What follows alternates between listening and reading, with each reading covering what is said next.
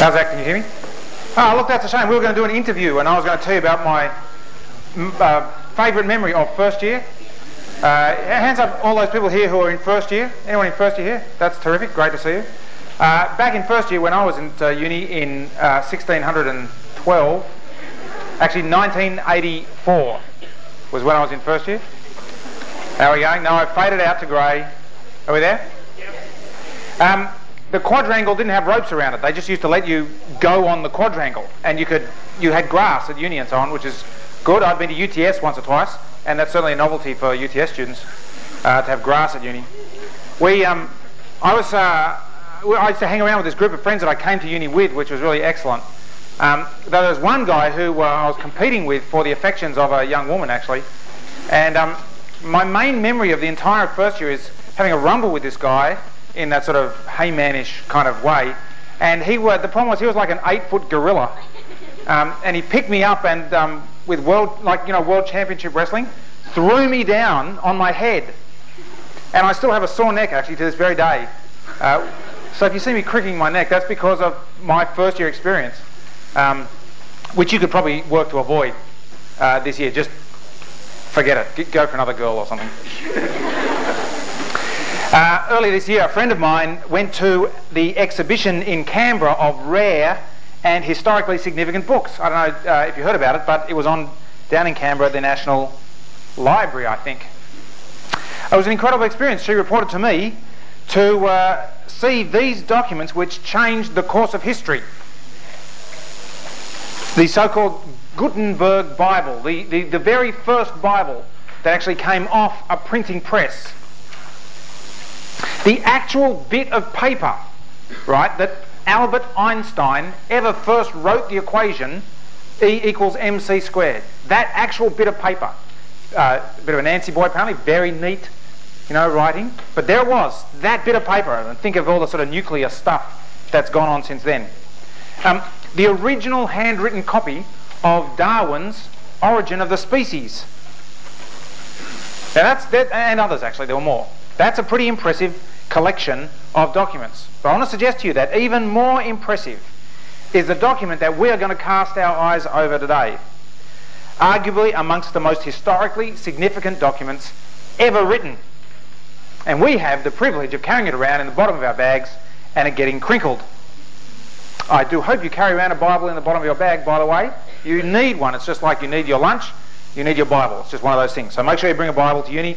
If you don't have one, then Koorong would love to sell you a small Bible at a very cheap price. Not that I work for them. Um, Romans, the letter to the Romans, ignited Martin Luther and uh, the 16th century Reformation. That protest against the corruption and heresy of the medieval Catholic Church which changed the course of the spread of the gospel. It was the letter to the Romans that ignited John Wesley and the great evangelical awakening of the 18th century England and America, applying the blowtorch to the belly of a church that had gone to sleep and become pathetically nominal. And it was the letter to the Romans that ignited Karl Barth early in the 20th century, halting the progress of a watery, gutless liberalism that had seduced the church then. I suspect that God has used this letter, the letter to the Romans, more than any other part of Scripture. And we're going to be spending time in Romans throughout this year in EU public meetings. And the hope is that it too will ignite us in the EU and it will ignite this campus for Christ. That's what we're praying for. We're going to take our time because it's too important to rush. And so Romans will become like a good friend to you. You know those friendships that you see people, uh, it's intense, it's solid, it's great. Then you kind of have a bit of a gap because you get too busy. But then you see them in a couple of months or even years' time, and you just pick right up as though nothing had ever changed. You know what I mean? You hadn't missed any time at all. And Romans will become like a good friend to you. Um, on uh, the program, we have Romans for four weeks at the start of the semester. Then we go do a bit of a trip around Exodus. Got some other things coming up. Then we come back to Romans at the end of the semester. We kick off next semester with a mission. You'll hear lots and lots and lots and lots more about that as we get on through the semester. Uh, we're going to come back to Romans in second semester twice and so on. So I think it's even going to take us into next year. We're going to take our time with Romans uh, because it's too important to miss. And as I say, our prayer is that God will ignite us too through it. I want to introduce uh, the letter to you by telling you a story about another 20, another student, a 21-year-old kid, actually, who wrote an essay. Uh, it was a thesis, really, 10,000 words, and I had the privilege of reading it. Some some people uh, pass their uh, essays to me to read from time to time, and I had the privilege of reading this particular essay. The thing is, it was written 1700 years ago. The student's name was Athanasius. Anyone here? No, it's an underused name. Athanasius. And his essay was called On the Incarnation. On the Incarnation. Now that's something to aspire to, isn't it? That in 1700 years' time, anyone will read anything that you write by the time you get to the end of your university career. Okay, just think about that. Thousands of people still read this ma- magnificent uh, explanation of the Christian faith that Athanasius wrote 1700 years ago. It is a summation of Christian doctrine. It's uh, written in a way that's kind of abstracted from its original context. And so it can be read by someone like me who is as far as possible away from the, the time and the culture and the language and the character and all that kind of stuff of where Athanasius wrote it in Greek all those years ago. Now, the reason I tell you that is this Romans, the letter to the Romans, is both like Athanasius' essay and unlike it too. It's like it in that it can be read by us. Uh, also, centuries, millennia later.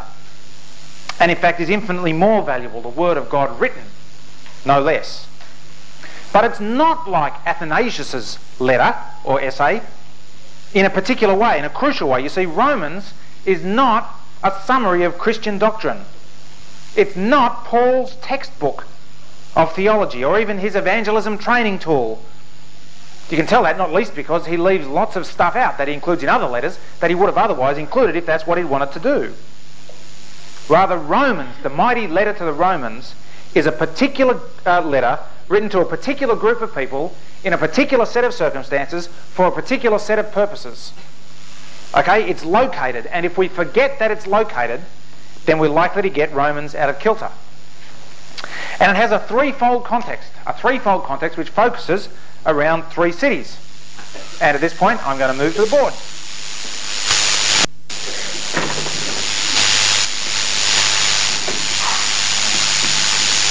Obviously, the first city that it has in mind is Romans, uh, Rome rather. And it's dealing with a very, very important local issue in Rome. You see, what Romans really is written to deal with is racial tension among the Christians at Rome. Not just prejudice, okay, racial prejudice, though that's bad enough. But the real thing, real racial tension, hardcore anti Semitism.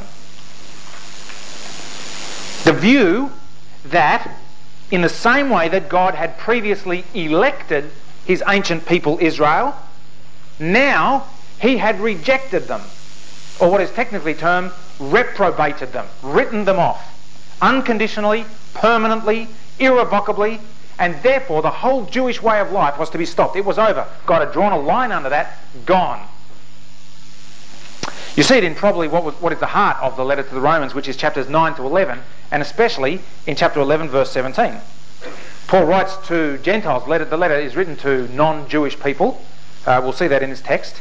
And he writes, verse 17 of chapter 11, But if some of the branches were broken off, picking up an image of Israel, which was common through the Old Testament, of Israel as, as like a, a vine, a tree, a, gr- a, great vine. And, and he says, if some of the branches were broken off and you, a wild olive shoot, were grafted in their place to share the rich root of the olive tree, do not boast over the branches. If you do boast, remember that it is not you that support the root, but the root that supports you. You will say, branches were broken off so that I might be grafted in. Paul says, that's true. They were broken off because of their unbelief, but you stand only through faith. So do not become proud, but stand in awe, for if God did not spare the natural branches, perhaps he will not spare you too. You see what they're saying? They're saying God has written off this, this, uh, this, these branches. God has, has, has destroyed, God has reprobated Israel. And Paul's saying, don't you even think that. Don't you even think that. Now, there's a plausible historical reason why this all started. In AD 49, the Roman Emperor Claudius expelled all Jewish people in a fit of pique from the city of Rome. Uh, there were disturbances, writes one other ancient historian, over Chrestus, probably Jewish, Jewish Christian kind of fights about Jesus and whether he was the Messiah. So, so Claudius just went boot and kicked them all out of Rome. And so the Roman church had become correspondingly exclusively non Jewish, that is, exclusively Gentile. And maybe even militantly so, you see. Five years later, in AD 54, Claudius died, and so the Jews could return home. His exiling of them was kind of ended with his death. They could return home, and thousands did, and it's fair to presume thousands included those Jewish Christians. And so what happens is that the Roman Christians, as the Jewish Christians come back, are trying to gentilize their Jewish Christian brethren. That is, as a matter of principle, stop them from obeying the old covenant law. You know, in Galatians, there's the other issue, the other way around, the mirror image. There are Judaizers who are trying to get the Gentiles to obey the Jewish law. In Rome, it's the inverse. It's the Gentiles gentilizing, stopping the Jewish brethren from keeping the old covenant law. And Paul says, don't stop them. Let them be. Let them live according to their own conscience. You see that in chapters 14 and 15. And, and Paul's writing just a couple of years later in the mid 50s to sort this whole issue out. Now, that's a big issue anti Semitism. I, don't, I don't know if there are any Jewish Christian brethren here, but imagine if you were trying to relate to a group of people. Uh, within a group of people, and you were saying that God has actually reprobated you if you if you maintain any links with your cultural heritage. I mean, that's, that's, that's a big issue enough in its own right. But it's even bigger when you realise that Paul is about to make a trip and he's off to make a trip to the heart of Israel, to Jerusalem. He's off to Jerusalem to deliver a large sum of money for the poor brethren, Christian Jewish people, who are there. There'd been a famine in recent years, and it still was really affecting uh, the economic situation in Jerusalem. So, towards the end of the letter, in chapter 15 and verse 25, he writes, at present, however, I'm going to Jerusalem in a ministry to the saints. For Macedonia and Achaia, two of the European uh, provinces of the Roman Empire, the Christians there have been pleased to share their resources with the poor among the saints at Jerusalem. They were pleased to do this. And indeed, they owe it to them, for if the Gentiles have come to share in their spiritual blessings, they ought also to be of service to them in material things. But this is much more than kind of kindness and charity. It is that. But it's much more than that too. This is a massively important symbolic gesture that's taking place here. If the Jewish Christian brethren accept this gift, then that is a wonderful statement about the solidarity and unity of Jews and Gentiles in the people of God. Now, I mean, we don't have much of a sense of um, just how much hatred and despising there was between Jews and Gentiles in those days. Uh, it makes Northern Ireland uh, or Rwanda or um, Yugoslavia, you know, those kind of makes those look like chicken feed. The kind of sheer despising and hatred. And so, if there can be a, a unity between them under the one God, who is the God of all the universe, well, you can get a sense uh, of the significance for Paul, therefore, of sorting out this problem in Rome because if they get wind of it in Jerusalem, then this whole thing is shot to pieces. They'll just, they'll just throw it in his face. But thirdly, he also wants to lean on the Christians in Rome a little bit at the same time for his next mission trip to the cities of Spain.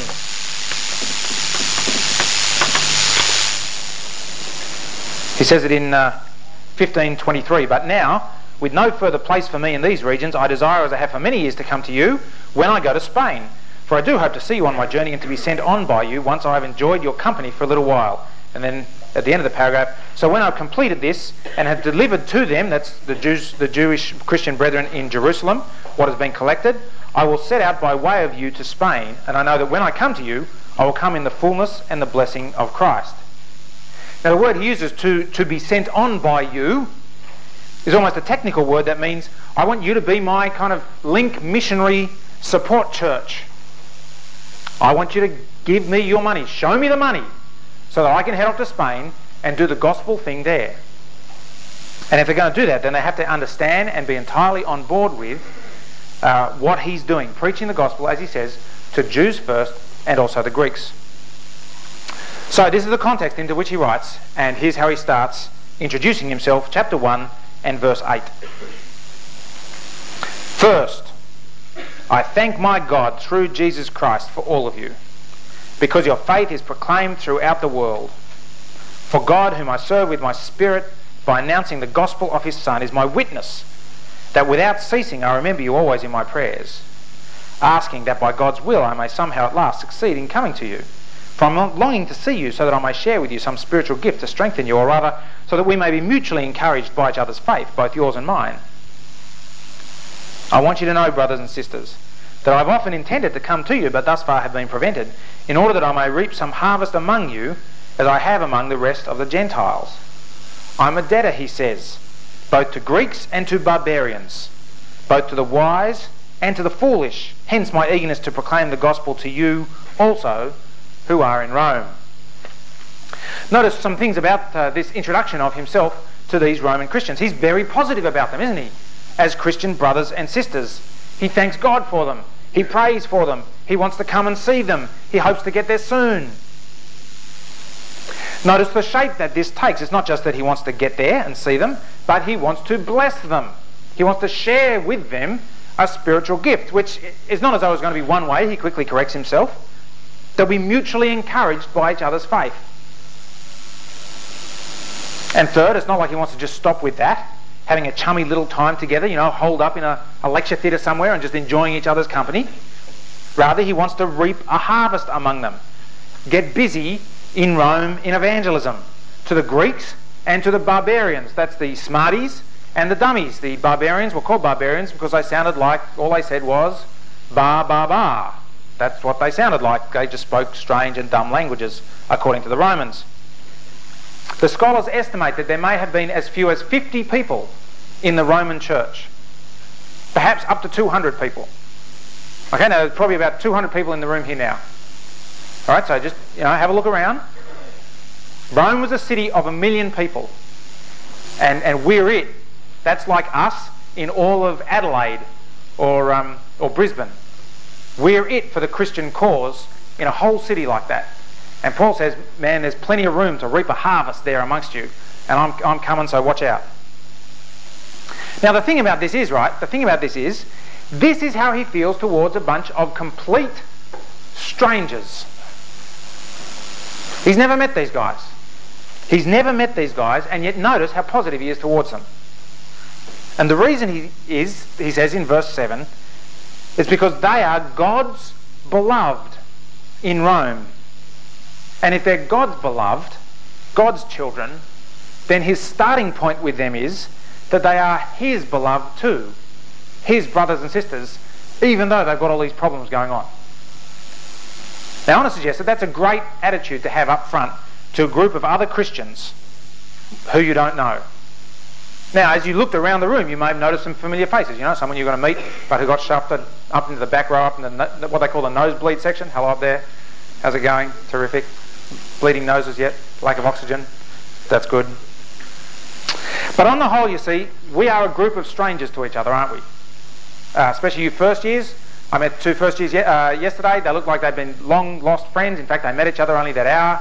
That's how you are in first year, right? You want to meet some people and be safe and not wander around on your own. And I think as you meet, meet with a group of strangers, right, you've got a couple of options. There are some Christians whose attitude to others is one of suspicion and reservation. Until you prove yourself to me, because I'm rigid edge, until you prove yourself to me that you're good enough, that you're on par, that you're equal, you know, that you, you know as much, that you're the same, until you prove yourself to me, then I'm just going to kind of keep you at a distance and hold back. And I want to suggest that's not a very Christian attitude, actually. It owes more to our secular culture than anything else. Or you can follow the example of Paul here. Be glad to meet together. Start on the front foot. Want to be a blessing to the other people, to be mutually encouraged by each other's faith. And get on with the business of reaping a harvest in this fertile field that is called Sydney University. what, maybe a thousand Christians at Sydney University all up? 20,000 people come here every day? That's plenty of room for a harvest. You see, that's why the two objects, the first two objects or goals of the EU are precisely those two things to present students with the Christian gospel and seek to lead them to a personal faith in the Lord Jesus Christ, and to strengthen Christians in their faith and witness, to encourage them to submit every aspect of their lives to the Lordship of Christ. That's the objects of EU, that's the heart of the Apostle Paul. Why? Why? Well, he gives his explanation in verse 16. He says, I'm keen to do this, I'm keen to get to you because, for I am not ashamed of the gospel. I'm not ashamed of the gospel. Now, saying I'm not ashamed of the gospel is an understatement, right? It's like saying I'm not completely depressed about the Australian cricket team absolutely slaughtering South Africa a couple of weeks ago, and we're looking forward to it starting Friday night this week. I mean, I'm not ashamed of that. I'm not depressed about it. In fact, I'm pumped. I'm stoked. I'm rapt. He's not ashamed of the gospel. In other words, he's pumped by the gospel. He loves this gospel. And so ought we, you see. As we unpack a little bit what this is going to mean, we need to ask two questions. First, what is the gospel? And then second, why is he not ashamed of it? So firstly then, what is the gospel? You see it there in verses 1 to 4.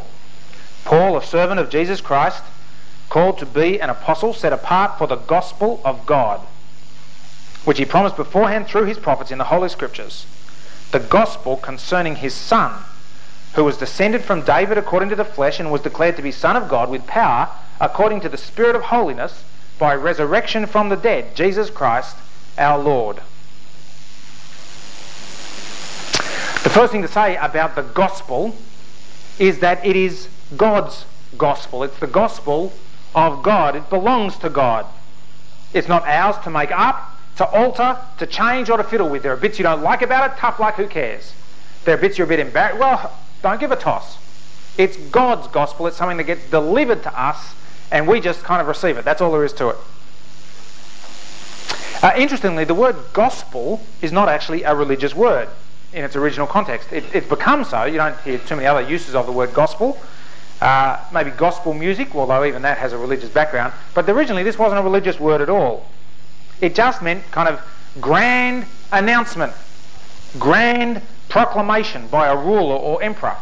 Uh, you know, if something important happened, like it was his birthday, or um, or you know he conquered a city and killed a few hundred thousand people, well, he would send out people announcing with those um, you know those trumpets with the what are they called vowels, except no vowels, uh, and pronounce the gospel.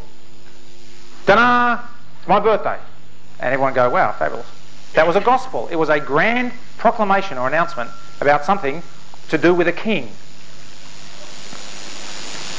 Interestingly, the Old Testament picks up this use of the word gospel, and it's especially in the prophet Isaiah, chapter 40, and says, You want to hear a gospel? You want to hear a grand proclamation by a king? I'll give you a gospel, chapter 40 of Isaiah, verse 9. Get you up to a high mountain, O Zion, herald of good tidings. Lift up your voice with strength, O Jerusalem, herald of good tidings. Um, you see what he's saying? He's saying there's this Zion, right? He says, get up to a big mountain here so you can see what's coming. Go on, come on, city, get on your wheels, and up you go, and check it out. Herald of, he says, good tidings. Herald of in the original uh, gospel. Herald of the gospel. Lift it up and do not fear. Say to the cities of Judah, and here, here's the gospel. They're watching. They're up on the mountain now, so they can say, Here is your God. See, that's a gospel. That's a grand announcement. See, says Isaiah, the Lord God comes with might, and his arm rules for him. His reward is with him, and his recompense before him. You see, what Paul says by using this word gospel, echoing, of course, Jesus' use of the word gospel, is that it's precisely this gospel of Isaiah chapter 40, this grand announcement that the Lord has come with his might, that is now taking place. And it takes place, he says, concerning God's Son. Concerning God's Son. Let me lay it out on the board for you, and it brings out the parallelism a little clearer. He says it's the gospel concerning the Son which according to the flesh, he was descended from David, was declared to be the Son of God by resurrection. I'm running out of room. Can you see that? No, don't worry. Believe me.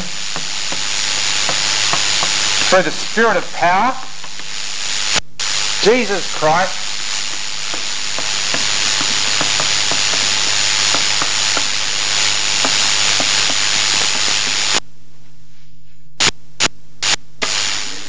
Okay? That's, that's Romans 1 to 4. That's the gospel right there. Let me take you through it. First, the gospel, in its most compact form, is simply this grand announcement, right? Jesus Christ is Lord. That is the gospel. That is what we announce. That's what we announce to each other as we strengthen each other in faith and encourage each other to continually submit every aspect of our lives to what? To the Lordship of Christ. It's that gospel that we announce to the campus, that this is Jesus' campus. It's not anyone else's campus. It's not the Vice Chancellor's campus. I think I passed the Vice Chancellor actually in the Vice Chancellor's garden on the way over, smoking a large fat cigar. It was all very, you know, opulent and lovely, and there it was. And I wafted it in and thought, oh, isn't this lovely? It's not his campus. It's not the government's campus. It's not my queer campus. It's not your campus. It's not the SRC's campus. I'll tell you whose campus it is. It's Jesus' campus. Because guess what? The gospel, the grand announcement that we've got is Jesus is Lord. These areas of study belong to Jesus. He made up physics. Okay? He created the animals that the vets patch up or put down, which they don't really mind which one they do, actually. They're pretty happy either way. I know that because my wife's a vet and she, she gets paid whichever one she does. he's, he's the Lord of history that the historians study. That is the gospel, that Jesus is Lord. Now you can, put the, you can put the same point negatively actually. The gospel is not primarily how to get saved. It's not primarily how to get saved. That's an incredibly important implication of the gospel. But, but as you see, it's not the gospel as such. The gospel is the good news, uh, although that's such a weak translation actually. The gospel is the grand announcement that there's a new king in town, that there's a new kid on the block. Although he's not really new, he's the created God's son, and he's not a bully like other kings and rulers of the time and of our time still. He's a saviour, which of course is why this gospel uh, is good news, particularly for us, because people actually do get saved. That's why salvation is an implication of the gospel. But the gospel, in its most compact form, is pure and simple Jesus Christ is Lord. That's why it's objective, you see. It's got nothing to do with whether you believe. Not really. The fact of the matter is, Jesus is Lord. Now, another way to say that, and you get this from the centre, is that he is the king. Both of those centre terms refer to the fact that Jesus is the king. Both the idea that he's descended from David and also that he's the son of God.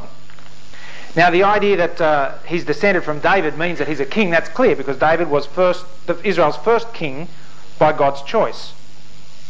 But the second term is a bit more tricky. We need to work hard here a bit and distinguish between the two terms. On the one hand, the Son of God, and on the other hand, God the Son. Okay? The Son of God and God the Son. God the Son is a term from systematic theology, and it refers to the second member of the Holy Trinity. But the Son of God, that phrase, is actually a term from the Old Testament and was used lots of times. There have been lots of sons of God. Originally, the entire of Israel was a son of God. That's how God called Israel, my son. Exodus chapter 4. But then it was taken up and applied particularly to the kings of Israel. King David and all his descendants were called my sons.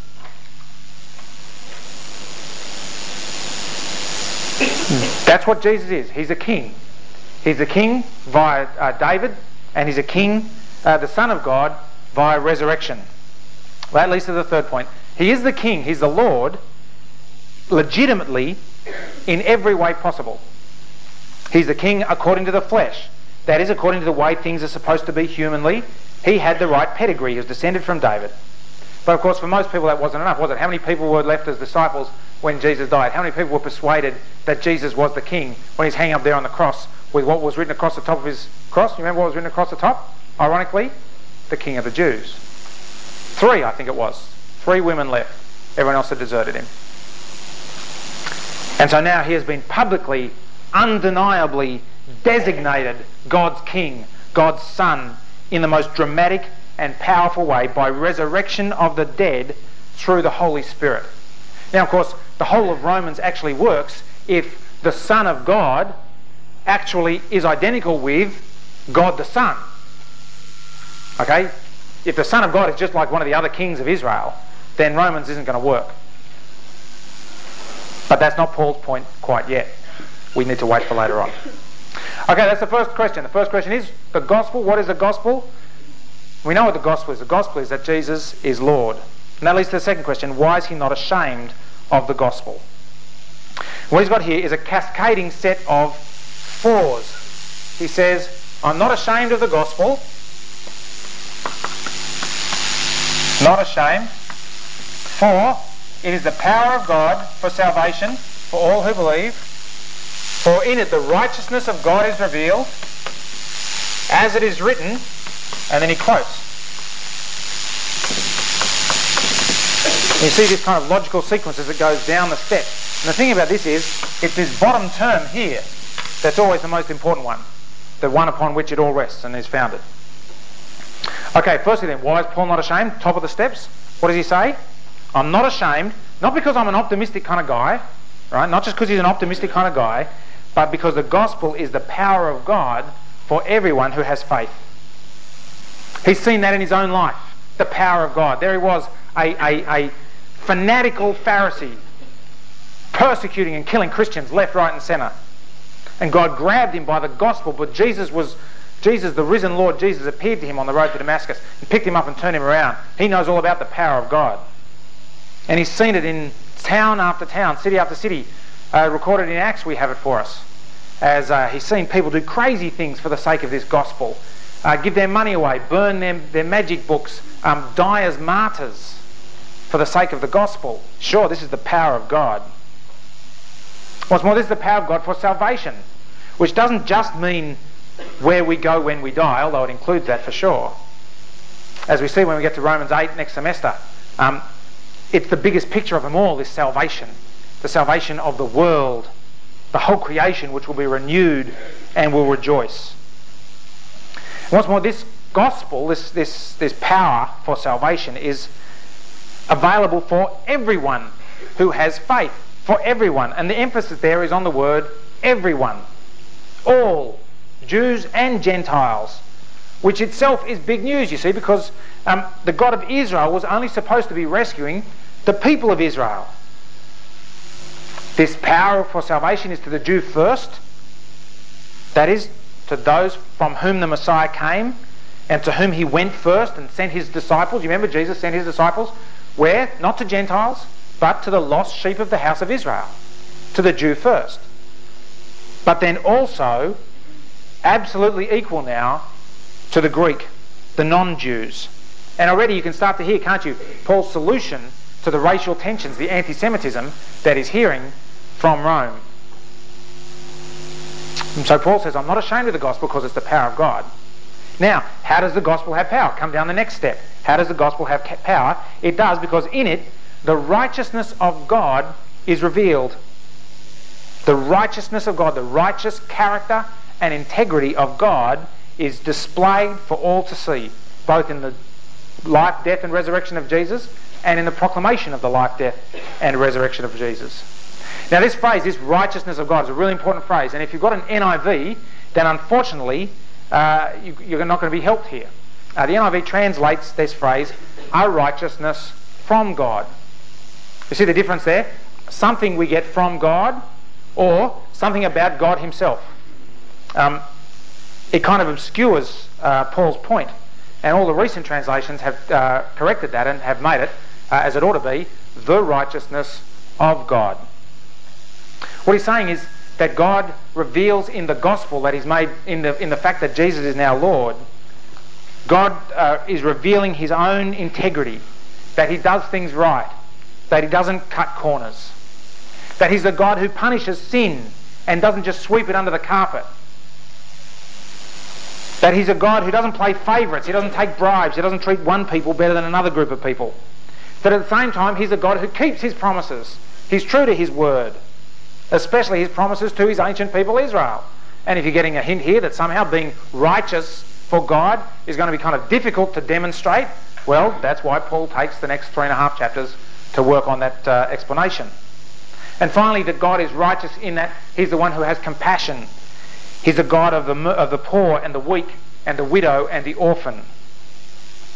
And what Paul says is this is all absolutely, clearly disclosed by the gospel itself.